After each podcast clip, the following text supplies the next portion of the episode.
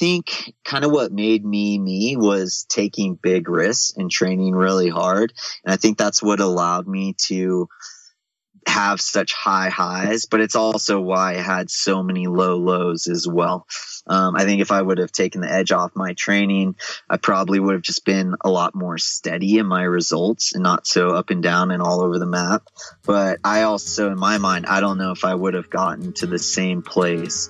And for me, like I would rather risk everything and see what what's going to happen than you know play it safe and just get to like me- mediocre for me. That's Ryan Hall, and this is episode 55 of the Morning Shakeout Podcast.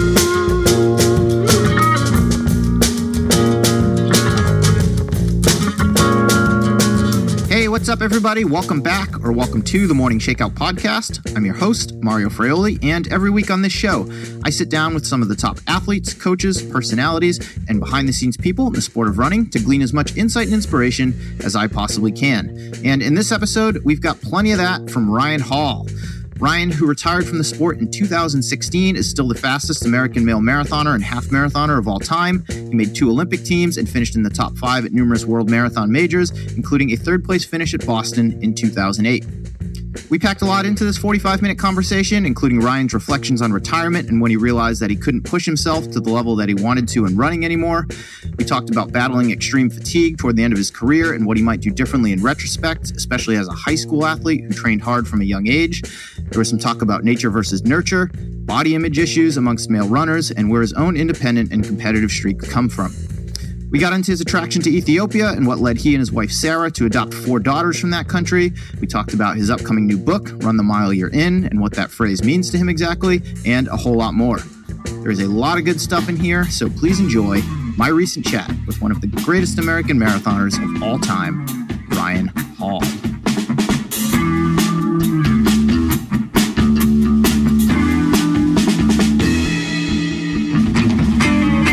Ryan Hall, welcome to the Morning Shakeout Podcast. Yeah, thanks for having me on, Mario.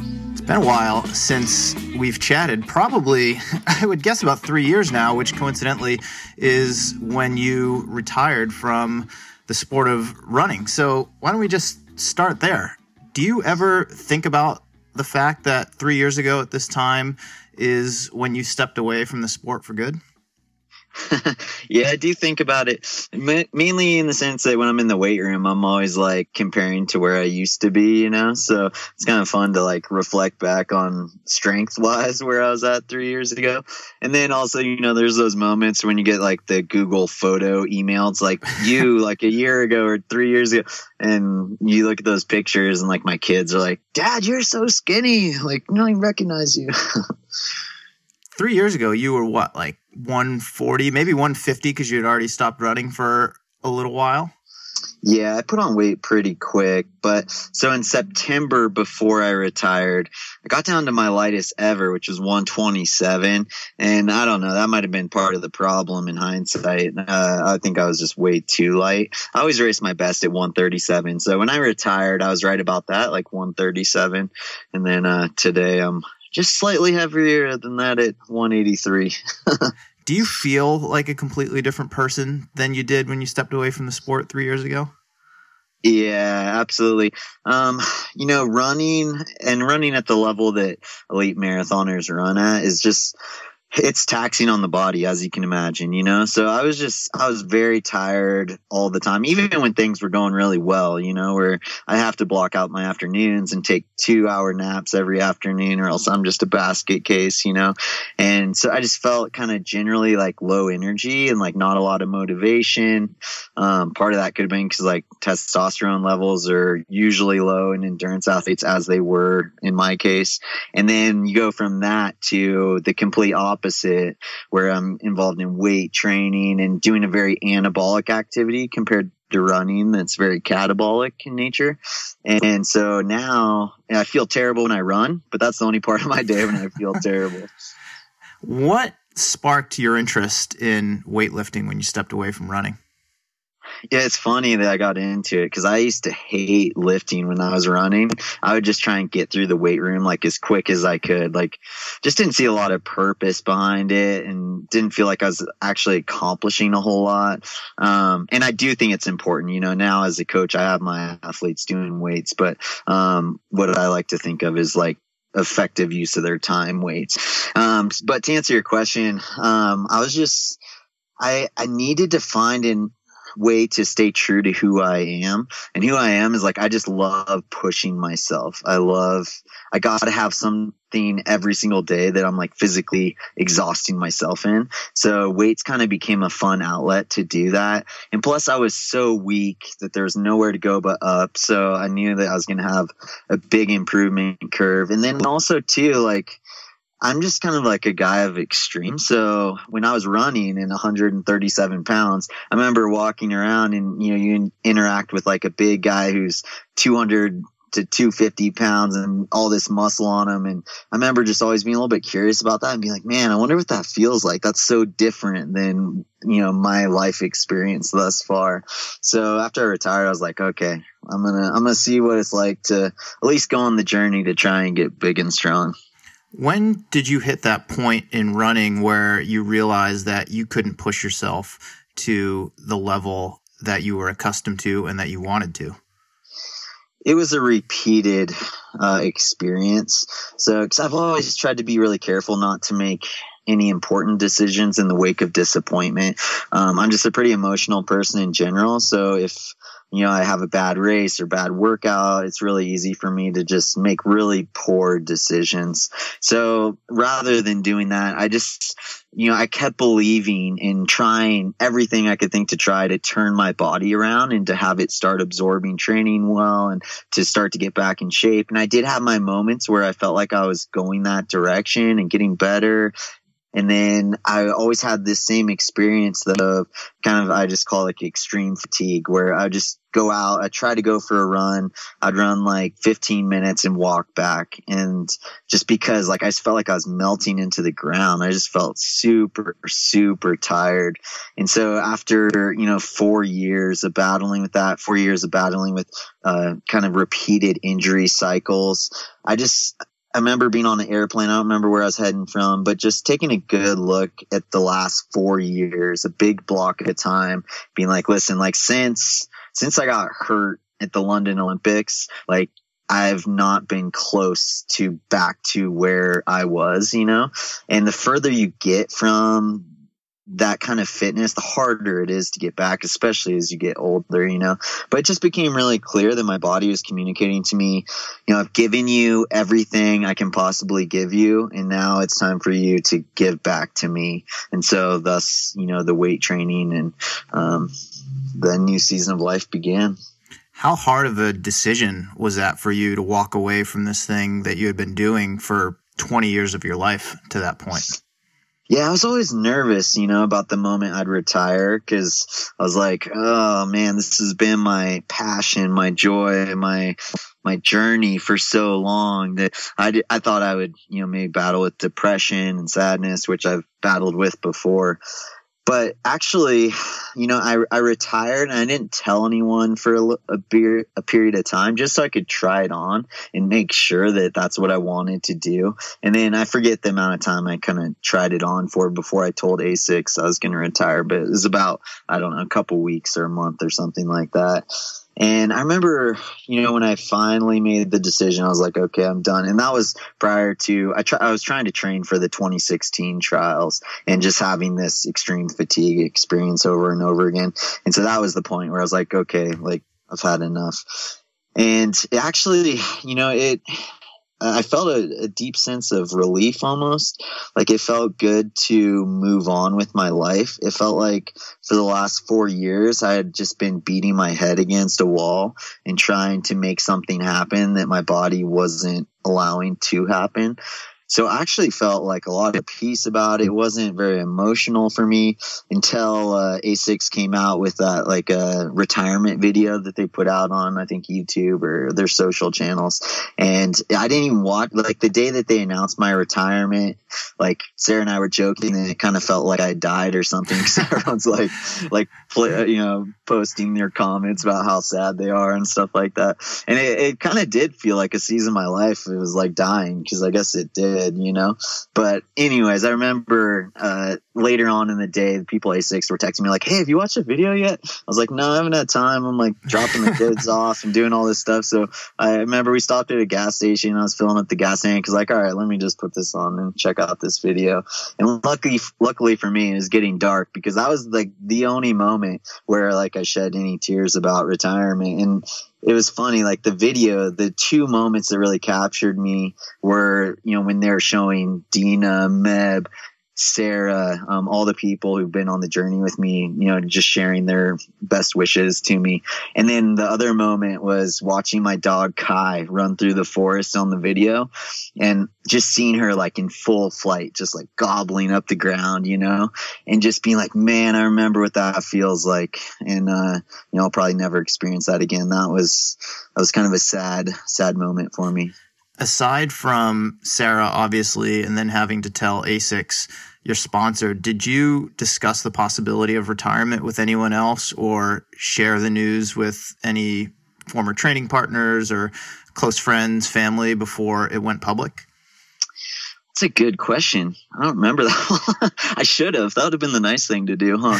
uh, um, I, I mean, obviously, I discussed it a lot with Sarah and my parents but and also like some close friends, but kind of close friends that weren't in the running circle as much.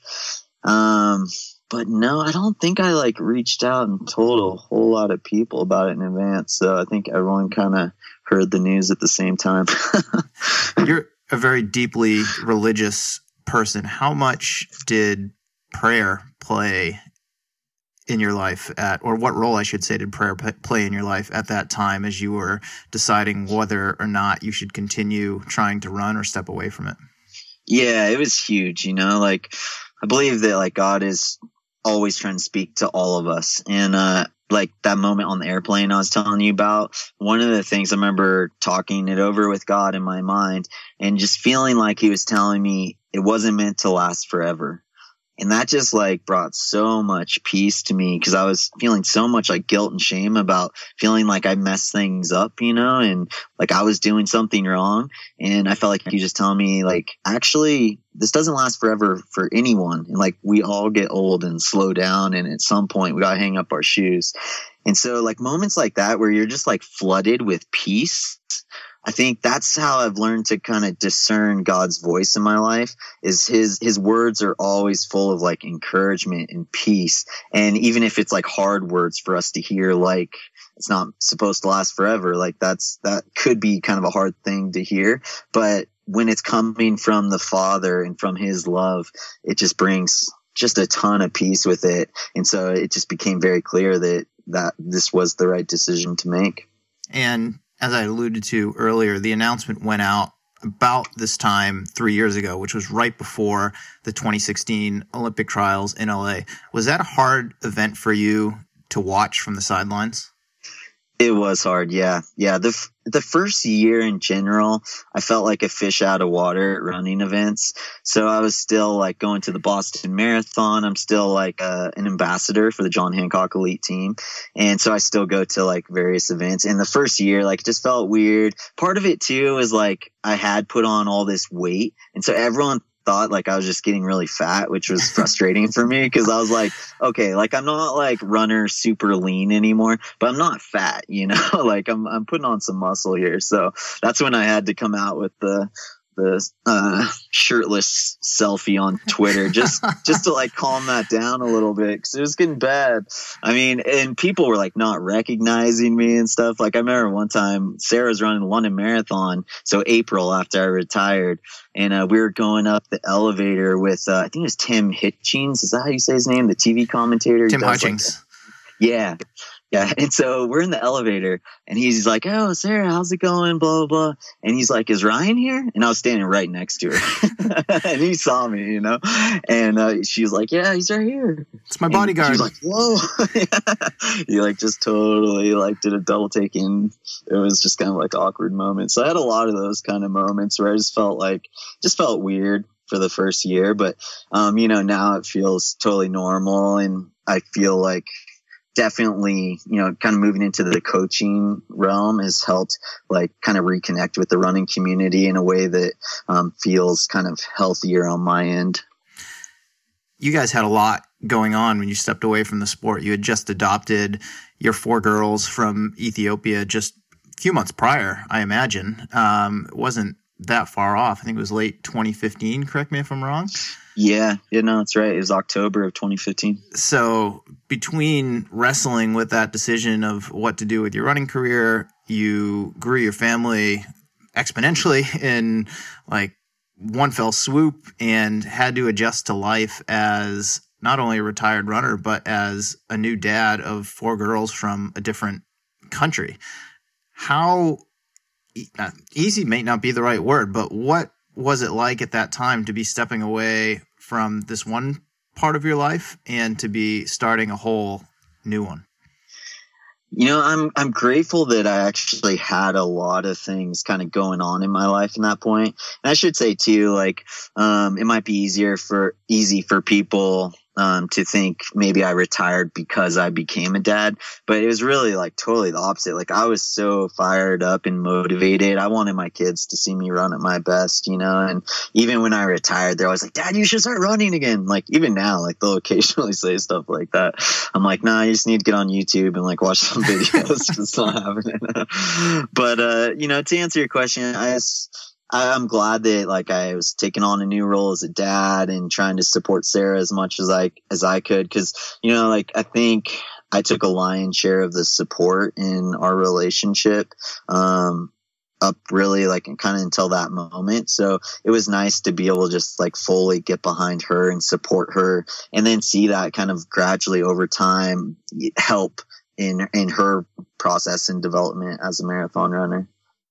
How hard was that adjustment to become parents for the first time, not just for you and Sarah, but on the other end for the girls who are coming to this country that they had never been to before and a culture that they'd never experienced? Yeah, we had some uh, some fun moments, you know. Uh, like I remember when we first came over and they hopped on an elevator for the first time, like they started screaming as soon as it started moving. They're like, "What's going on right now?" Um, and then like another moment, we're in the grocery store and they're putting these like the like produce bags on their head and like dancing around the grocery store. So yeah, we had some kind of like fun moments like that. But actually, you know, in their orphanage, they had watched a lot of Disney films and a lot of movies in general because they weren't allowed to go out. Um, so they'd actually been exposed to quite a bit of American culture culture. They still didn't know the language. None of them spoke English and were even like close to speaking English. Uh, so there was still a big adjustment there. And they hadn't been to much school at all. So the school thing was really hard. But, you know, the, the Ethiopian culture is just one of like, like excellence in general. So like it was drilled into them, especially in the orphanage. Like you got to make the most of this opportunity because it's kind of like a golden opportunity for you, you know? So like you got to like work super hard at school. So we came back um, from Ethiopia, and we spent about a month there together with them before we came to the U.S. And uh, when we got here, the first week they went straight into school, not knowing any English at all, you know. But they were like excited to go to school because that's like a privilege to them, you know. Mm-hmm. Um, but it was it was a big challenge, and it continues to be a big challenge, especially for our oldest Hannah. You know, she's a junior in high school, and she's just it, she's trying to catch up on a lot of ground that she missed, and um, it's requiring a ton of extra work. She, but she works so hard. She'll get up at 5 a.m. doing homework and just do, putting hours and hours of of work in with homework, and then she's also running on top of that. So it's been really inspiring just to see them kind of like go after this opportunity that they have and to really um, be doing so well with it prior to adopting the girls from Ethiopia, you and Sarah had spent quite a bit of time training there. What was your attraction to that country in particular? Yeah, we just fell in love with the country and the people. Like they just have such a, a pride about them. Um, you know, we've been in other parts of the developing world where as a, an American, you kind of feel like you're a dollar bill walking around, you know, like just getting hit up all the time. Whereas in Ethiopia, like we would like catch a ride with the taxi driver and he would like not let us pay him because we're like guests of his or something, you know? Like they just have such a, a pride about them. I think part of it's because they were never colonized. Um, I believe they're the only country in Africa that was never colonized.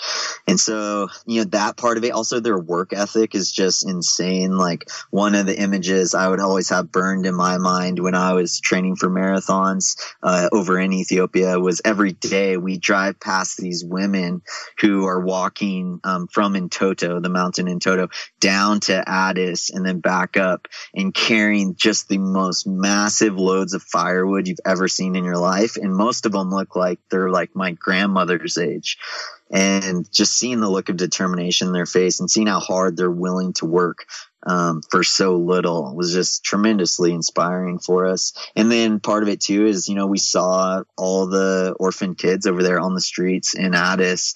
And so, you know, we wanted to be a part of the solution. And it's kind of like our foundation, the Hall Steps Foundation. We realized like adopting four sisters from Ethiopia is, is a nice step to take, but it's like it, the the problem is millions of orphans, you know. Right. So we need to like be a part of the solution, but everyone's got to like take a step and do something. Hey, let's take a quick break so I can thank our sponsor for this episode. It is Rise Run Retreat. Rise Run Retreat is a four day women's running retreat. It takes place from May 16th to the 19th in Vermont, and it was founded on the idea that when women come together through running, they inspire and strengthen one another. Nestled in the Green Mountains, the picturesque village of Woodstock serves as the backdrop to all of Rise Run Retreat's activities. You'll explore country lanes, run through gentle wooded trails, and listen to inspiring guest speakers and participate in numerous workshops. Joining host Sarah Canney at Rise Run Retreat this spring is Sally McRae. She's a professional ultra runner, coach, and all around inspiration. Quick side note I happen to coach Sally, and let me tell you, she's got amazing energy, an incredible story, and you will just love spending some time hanging out with her for four days in Vermont. In addition, guests will hear from Kristen Shefchunas. She's a confidence coach to female athletes at the collegiate, professional, and Olympic level. You'll also have the chance to work with injury prevention specialist and running coach Kim Nedeau. Guests will take part in group runs, restorative yoga, and cross training sessions. And you'll also have the chance to sit by the fire pit, soak in the jacuzzi, or just find a quiet spot to relax. Sounds pretty amazing to me. Limited to just 16 women. Sorry, guys, the small scale setting makes for a unique and impactful experience.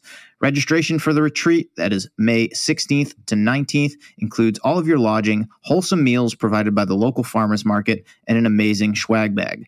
With only seven spots still available, registration is sure to fill up quickly before the April 7th deadline. So head over to riserunretreat.com and use the code TMSPOD.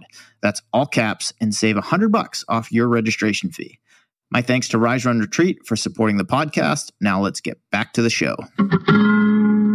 Running in Ethiopia, it's their national sport. They celebrate the history of it, the Olympic and world champions who have come out of the country. It is like the NBA is here. People are aware of the sport. When you adopted the girls, were they aware of you and Sarah's prominence in running? And did they have an interest in it themselves? Or was it something that they didn't have much interest in up to that point of their life because now your oldest Hannah is running in high school and very well at that. And I've seen you post videos of your younger girls doing some workouts. So I'd love to dig into that connection for a little bit yeah, yeah, they did not know like who we were for sure until like they learned that we were going to adopt them, and then I think some of the nannies and caretakers would kind of tell them, um, and then you know we'd show them some videos when we'd come over to visit them because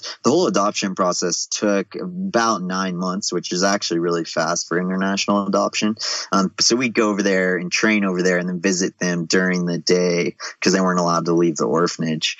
Um, whenever we'd be over there training. So we actually spent quite a bit of time with them before the adoption finalized. So they kind of got to know us a little bit and what we're into, but I don't think they like fully kind of realized that like people in the running community generally know who we are or anything like that. And they did follow though like Ethiopians, like they knew who Dibaba and Defar and Haile, they know knew those guys were, but they didn't know who we were. um, so yeah. Did you ever tell they, them like we used to race against them, or we did, well at the time you did race against many of those names. Yeah, I think I did like show them a picture of me in London next to Haile and um, a couple photos where Sarah's racing indoors against Ababa and stuff like that. So yeah, we did show them a little bit. Um, how have you introduced running to them now that they're living here in the U.S. and in school and around you and Sarah, who are still heavily involved in the sport on different levels? Yeah, we've tried to, you know, just let them kind of come to it on their own if they are going to come to it. I mean, it, I think thing is like kids they observe their parents 24/7 you know so they're just around running a ton now so i think it's just kind of a natural thing for them to uh, want to try it for themselves um, so really like Hannah, our oldest, she was the one who like fully bought in, was super excited to, to go after it. And to be honest, like when we first adopted her, I was like, man, if I can just like get her to finish a 5k, that'd be amazing. Cause she was in such bad physical shape after sitting in a home for three years. You can imagine, you know, what that would do if you like hardly ever got outside for three year period of time. Um, but really, she was just consistent in her training, you know, and like just got better and better and better, and um, just been putting in the time, putting in the work, and um, just just growing. But our other our other two girls, it's kind of hard to be honest as a dad because I watch them run. Like every once in a while, we have a treadmill in our house. They'll hop on there, and we'll we'll make them run sometimes just to like get some energy out. We're like, you guys have way too much energy. Like you have to run a mile on the treadmill right now. So there are some runs that are like this is a non-negotiable but for the most part we're like okay like whatever sports you guys want to do like choose them you know? Um, but when i watch my younger two especially i watch their strides on the treadmill i'm like oh they need to run but they're not into it at all. They're like playing basketball and all kinds of different sports and that's totally fine. Like i'm gonna get behind whatever they're doing but you just see oh man, just so much natural ability um, that comes from kind of the genetic makeup of Ethiopians. Yeah, you can see it in their nature. Yeah, totally. And that's a topic that you touch on a little bit in your book, which we'll get into a little more here in a bit, is this nature versus nurture thing. And where it really opened your eyes, you said, is with weightlifting. When you transition to doing this very different form of exercise than than running and you didn't have the body of a weightlifter it wasn't necessarily in your nature but you were able to to nurture that. And as you've alluded to a couple times here like your body is transformed. It's totally changed. And I'd love to just dig into the whole nature versus nurture thing and what you have learned about that classic debate as you've transitioned out of running and have committed yourself to this new pursuit of weightlifting? Yeah, it's been an interesting little experience. You know, like I remember when I was first getting into weights, I was like, man, I'm gonna get up to like 250 pounds. And now I'm at like 183, but like the scale is not budging. Like I can't put on, I'm eating 5,000 calories a day and I cannot put on a pound. Um, so there, I'm kind of finding the lines now, you know, the genetic component of being like, okay, like I can get myself very strong for me, but like I would never dream of entering a legit weightlifting competition. Like I would just get absolutely destroyed by like the women, you know? So, um, I'm kind of finding those lines, but it's still like a really fun experience to have to feel yourself changing is just really really gratifying for me like to be to have like today i was doing squats and I hit a PR in the squat. I think I squatted 385. And just to have been under that weight before so many times and not been able to get it back up. And then when you finally get it, you're just like, whoa, I just like felt my body like grow and become something that it wasn't before. And so I just find it to be like really addicting to see the growth. And I think a lot of people probably sell themselves short of being like, uh, like I could never be big. Like I remember having a conversation with Ambi Barefoot about this and he's like, I, I can't get big. I was like, well, how much are you eating? And he's like, 1500 calories a day or 200 2000 calories a day i was like well there's your problem like your body's not going to make something out of nothing you know so you gotta you gotta have all the foundational pieces in place whether it's weightlifting or running or whatever you're into like the nutrition the sleep the recovery like all that has to be on point if you're going to maximize your own personal um, ability. And that's kind of what i've had to focus on with weightlifting. Like like I'm never going to be, like I said, winning any strongman competitions or winning any weightlifting competitions. Although I will say probably the only one I could ever possibly win in is the one I, I posted a video of me trying to bench press my PR in the marathon 20 times. And I, I almost got it. I was like a half inch away. I don't know how you get half inch away from the on the twentieth rep and not be able to do it, but somehow I couldn't get the weight up. So what do you have up there? Um, Two oh four? Well, I had 205 because I don't have I don't have like a little one pound plates. so if it's 204, I could have got. But anyways, I'd be super curious if any of the listeners out there, like, I'd be curious to see someone else take on the challenge. Put your PR in the marathon in weight on the bench press and see how many reps you can do with it. Oh man, I know from well, it doesn't get any easier as you get slower, right? I mean, yeah. well, that's the problem for most people. Yeah, you're a three, four hour marathoner. That's a lot of weight that you got to try to put up even even half a time. Never mind twenty times. Um, that feeling that you described with weight and being able to, like you said today, like squat a PR. Is it similar to what you felt when you were running and chasing faster and faster times on the track and on the roads? It's the same kind of uh, sensation of accomplishment for sure. It's like it feels so good. But it's kind of interesting now because I lift in my garage by myself, you know. So if I don't like post about it on social, it's just like no one knows it even happened, you know. Well, maybe I'll tell Sarah, but for the most part, it's like not not as uh, widely celebrated as as my running was. So that that piece of it is a little bit different, but definitely like equally gratifying. I will say though, like the sensation of just flying, like like when I ran the half marathon, for example, like I would take that experience over benching 500 pounds. Not, not that I've ever benched 500 pounds, but you know, benching a PR, for example, I would take take that experience any day just because the sensation of just floating over the ground as you know a lot of the listeners um, listening now know that feeling of like when you're just on and just flying and you feel like the faster you go the better you feel like that sensation cannot be replicated in the weight room. But um, the the feeling of accomplishment after seeing your body grow and improve is the same. Do you miss that sensation of just flying through the forest or down the road at an effortless speed? Yeah, for sure. But that's kind of part of the reason why I try and run as minimally as possible now because it feels so completely different. And it's kind of like I want to remember it like at its best, you know? And like just be able to like think back on those experiences and be like, man, that was so sweet. Whereas like if I go out and run now, it's just gonna, I'm just gonna be like, oh, this feels terrible. I feel like a lumbering giant going through the forest.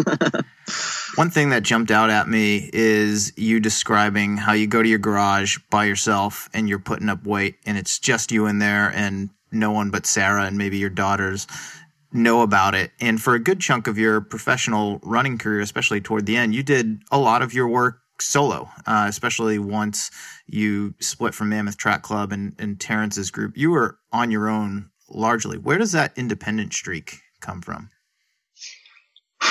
Yeah, that's a great question. I mean, it's it's just kind of my makeup, you know? Like I've just always kind of been that way where Sarah and I kind of joke about this because like for example, she'll love to go to like spin classes rather than like spin by herself, you know? Because she likes the like atmosphere of having other people around. Whereas like I like to quote unquote suffer in solitude. Like I just like to be by myself and suffer.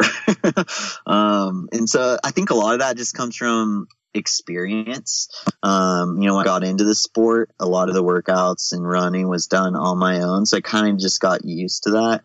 Um, but you know, as I reflect back on things and Mammoth Track Club and stuff, like I, I think America is going the right dis, uh, the right direction with distance running of like forming these groups. You know, um, we're definitely better together than we are on our own.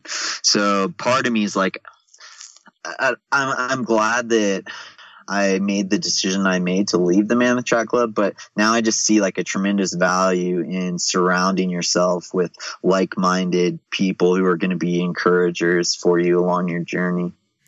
Along those lines, looking back at your career, would you do anything differently in retrospect? That's a good uh, question I've thought a lot about.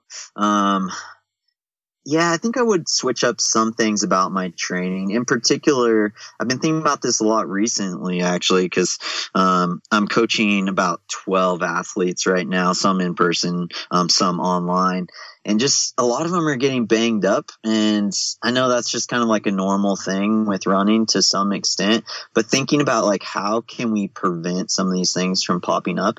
And i was just reflecting back on it recently about when i did leave the mammoth track club i went to training six days a week instead of training seven days a week which was an idea like i got from my faith and how you know the sabbath god resting on the seventh day. And uh, you know i had like tremendous success with that for you know until all the injuries and stuff ensued. Um, and then guys like Bernard Lagat, I know he only trains six days a week. And uh, and I'm sure there's others out there who've had success with that as well. But there's kind of little things like that. I'm like, I wonder if I could have prevented things from flaring up with me if I had, you know, built rest into the program rather than like waiting till I was banged up or super tired.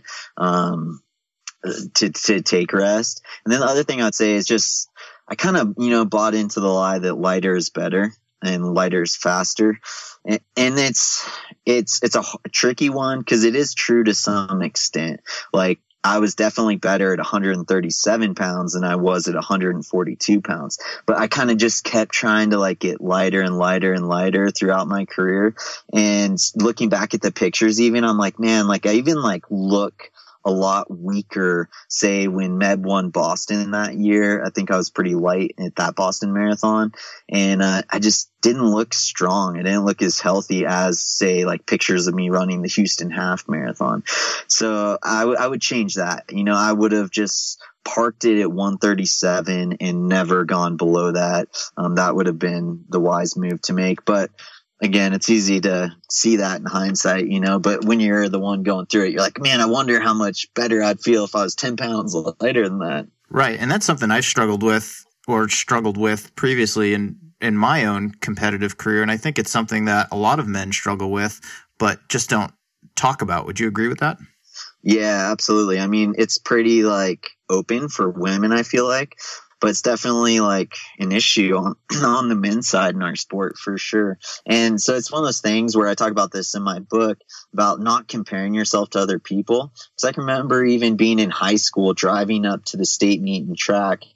And I remember looking at my ankles and I'm like, man, my ankles look so much bigger than like African guys and their ankles, you know, and you, it's just really easy to like look on the starting line at people next to you, or some of them are the best guys in the world, being like, I need to look exactly how they look, right? And that's such a, a trap, you know. You need to be the best version of yourself, the strongest version of yourself, and like completely depleting yourself for a long period of time like it works in some cases for women for a very short amount of time, but in terms of longevity, like that is not the way to go. And I would argue it's not the way to achieve your highest potential because your highest potential takes years and years and years to get to. So if you're in a rush to get there and your way to get there is just to lose a bunch of weight, um, I think you're in for not reaching your highest potential. Yeah, I think you're spot on with all of that. And let's go back even further. Your competitive career spans 20 years from the time that you were 13 first got into the sport all the way till you retired when you were 33. And I know from looking at your high school training and reading about it, you trained really hard from high school all the way through college and then throughout your professional career. Knowing what you know now as a high schooler, would you have done anything differently in terms of your training volume or intensity? And if you had done something differently, do you think you would have been able to extend your career beyond where it ended? Mm-hmm. That's a good question. I don't think I actually would have done a whole lot differently. Although I remember my senior year, I took Accutane for acne, you know, that I was battling. And I remember just getting really depleted from that. So like that was a really bad thing for me during my senior year that I wouldn't do again. But in terms of actual training, um, I, I, guess I should say that I would do things differently because I don't train my daughter the same way that I was training. You know, when I was in high school, uh, my senior year, I was doing 10 mile threshold runs at five minute pace at sea level, not at altitude, um, and running up to 100 miles a week. And I don't, I don't train my daughter that way. And I do kind of like I was talking about, try and build rest into her program more. Um, but I think kind of what made me me was taking big risks and training really hard. And I think that's what allowed me to have such high highs, but it's also why I had so many low lows as well. Um, I think if I would have taken the edge off my training, I probably would have just been a lot more steady in my results and not so up and down and all over the map. But I also, in my mind, I don't know if I would have gotten to the same place. And for me, like I would rather risk everything and see what what's going to happen than you know play it safe and just get to like me- mediocre for me. Like I wanted to be the best version of me that I could be, and I feel like I kind of I hit that. I got to that point, and it might have cost me a couple years on my career. But at the same time, you know, it's easy to like look at guys like Meb and Deena and uh, a lot of runners who have aged really well and are doing, you know, Bernard Lagat running super well into their 40s. But really, like, those are the outlier experiences, you know, like most people, they run collegiately and maybe they try for a couple years to run professionally. But most pro careers, I don't know what the stat is. I don't even know if there is a stat, but I would argue that it's it's pretty short the average pro life of a runner. So like I'm actually grateful for you know all the years that I did have, and uh, I might not have you know had as many as Meb had or some of those other guys, but um, in comparison, I feel I feel blessed that I had as many years as I did. Where do you think the seed of that particular personality trait that you carried was planted? I think it was planted in my mom's womb. yeah, I don't know. There was not like any like particular moment where um she's I've just always been that way from from birth. you know, I had read that you are a naturally competitive person, which sounds like it by the way that you've described it, but that you tried to temper that sometimes um, because it wasn't a reflection of how you felt God would have wanted you to be. Was that an internal struggle for you to to navigate that sort of thing? Absolutely. Yeah, I mean my that was my experience for many years with running. But as kind of my faith developed and, and grew, um, I remember just reading this passage where Jesus is talking to Peter. he's telling Peter how he's going to die, which is a pretty heavy subject, you know? And then Peter, he, his response to Jesus is to look at John, the disciple John, be like, well, what about him? How is he going to die? And Jesus is like, if I want him to remain to the end, what is that to you? Like, you follow me. And that just like really hit home with me that I was so distracted by what God had for other people and comparing how fast I was relative to everyone else. And I realized like that's not what it's about. It's about running after God and staying as close to him as you possibly can. And in that vein, like it's about personal excellence. And that's what I should be celebrating more than if like I won this race. And so like, for example, at the Boston Marathon, running 204 there, still the fourth fastest time ever run at Boston, if I'm correct. And yet I was fourth, and I could have been like very upset with that result, but I didn't feel upset at all. Like I was stoked because like that was a symbol of like personal excellence. And I've just found that in my career for it to be so much more fulfilling for me to compete with this notion of like, not only am I trying to get the best out of myself, I'm going to try and get the best out of my competitors. And I find that I can go deeper, I can go harder, I can find find stuff that I didn't know was inside me when I have that mindset compared to when I'm looking on the starting line being like, man, I'm not letting that guy beat me. And it, it kind of goes back to, I don't know if you've ever done this experiment where you put your arm out and someone tells you like, think about someone that you hate. And then they push your arm down to see how well you can resist, how strong you are. And then you do the same thing, but the second time you think about someone you love and you're always like so much stronger when you're thinking about someone you love. And so I think there is like a, a science behind it that it's actually better to compete out of a heart of love and encouragement than to compete out of this heart of like fear of failure or wanting to beat someone else. I think you nailed it. And I think for me, it reminds me of when a lot of the African runners talk about competition. They call their competitors, they don't call them competitors, they call them their colleagues, and they're working together to make each other better versions of themselves. And that's something that's always stuck with me. And I think it resonates a lot with what you just described right there. Yeah, I love that. And I, you know what else I love about the African guys is like after say the Boston Marathon, New York City Marathon, like I'm walking around in the athlete recovery area and I can't tell like who had a good race and who had a bad race amongst the Africans because like they just don't take their failures personally. Like they don't see it as like I am a failure because I failed today. Whereas like that's kind of my default and I think maybe the default for a lot of Americans um, is just to like take it really personal when you fail. Whereas like they're just like, ah, I didn't have it today, but I can like be joking around now. It's no big deal. Like I'm gonna go back out and try again next week, you know. And I just I just loved. I was so inspired by that mentality when I was running professionally. Yeah, I think that's a definite societal thing. We've only got a few more minutes here, so couple more things that I want to hit on. I've got a copy of your upcoming book in my hand, Run the Mile You're In. It's due out in April. Let's just start with the title of the book, Run the Mile You're In. What does that phrase mean to you?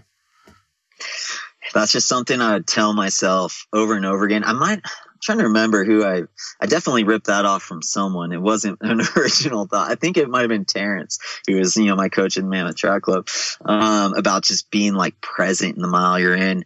And it just helped me a lot with marathons because it's it's so easy to start thinking about all the miles in front of you, how hard it's going to be at mile 20, not knowing if you can make it to mile 20 at this pace. And I had to always pull myself back and be like, don't worry about all those miles. Like just do a good job with the mile that you're in right now. Be present and like God's going to give you the grace that you need for this mile, not for mile 20. Like he'll give that to you when you get there. And that just helped kind of relieve like, I think the worry about the struggle sometimes is worse than actually struggling or traveling the road, you know. But you're wor- so worried about what's to come, at least for myself, like it would just feel like a weight I was carrying around. And the only way for me to take that weight off was just to remind myself, run the mile you're in, run the mile you're in. It's like mindfulness, which is all the rage these days.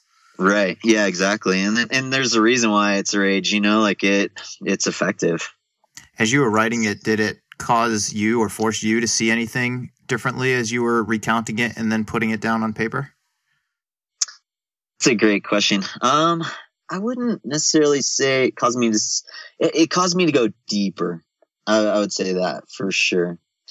I, I just had to really like at times like try and make sense of of different chapters in my life so to say and how it, it did fit into the big picture and and try and pull out like what was the gold in that moment even though like i share a lot about my failures um, races that didn't go well in the book and pull out from those like there was actually something good in this moment that i need a lesson i needed to learn and that now i need to try and pass on to others. Last bit so we've only got a couple minutes here. We'll do three very quick hit questions. Number one who's the toughest person that you've ever raced against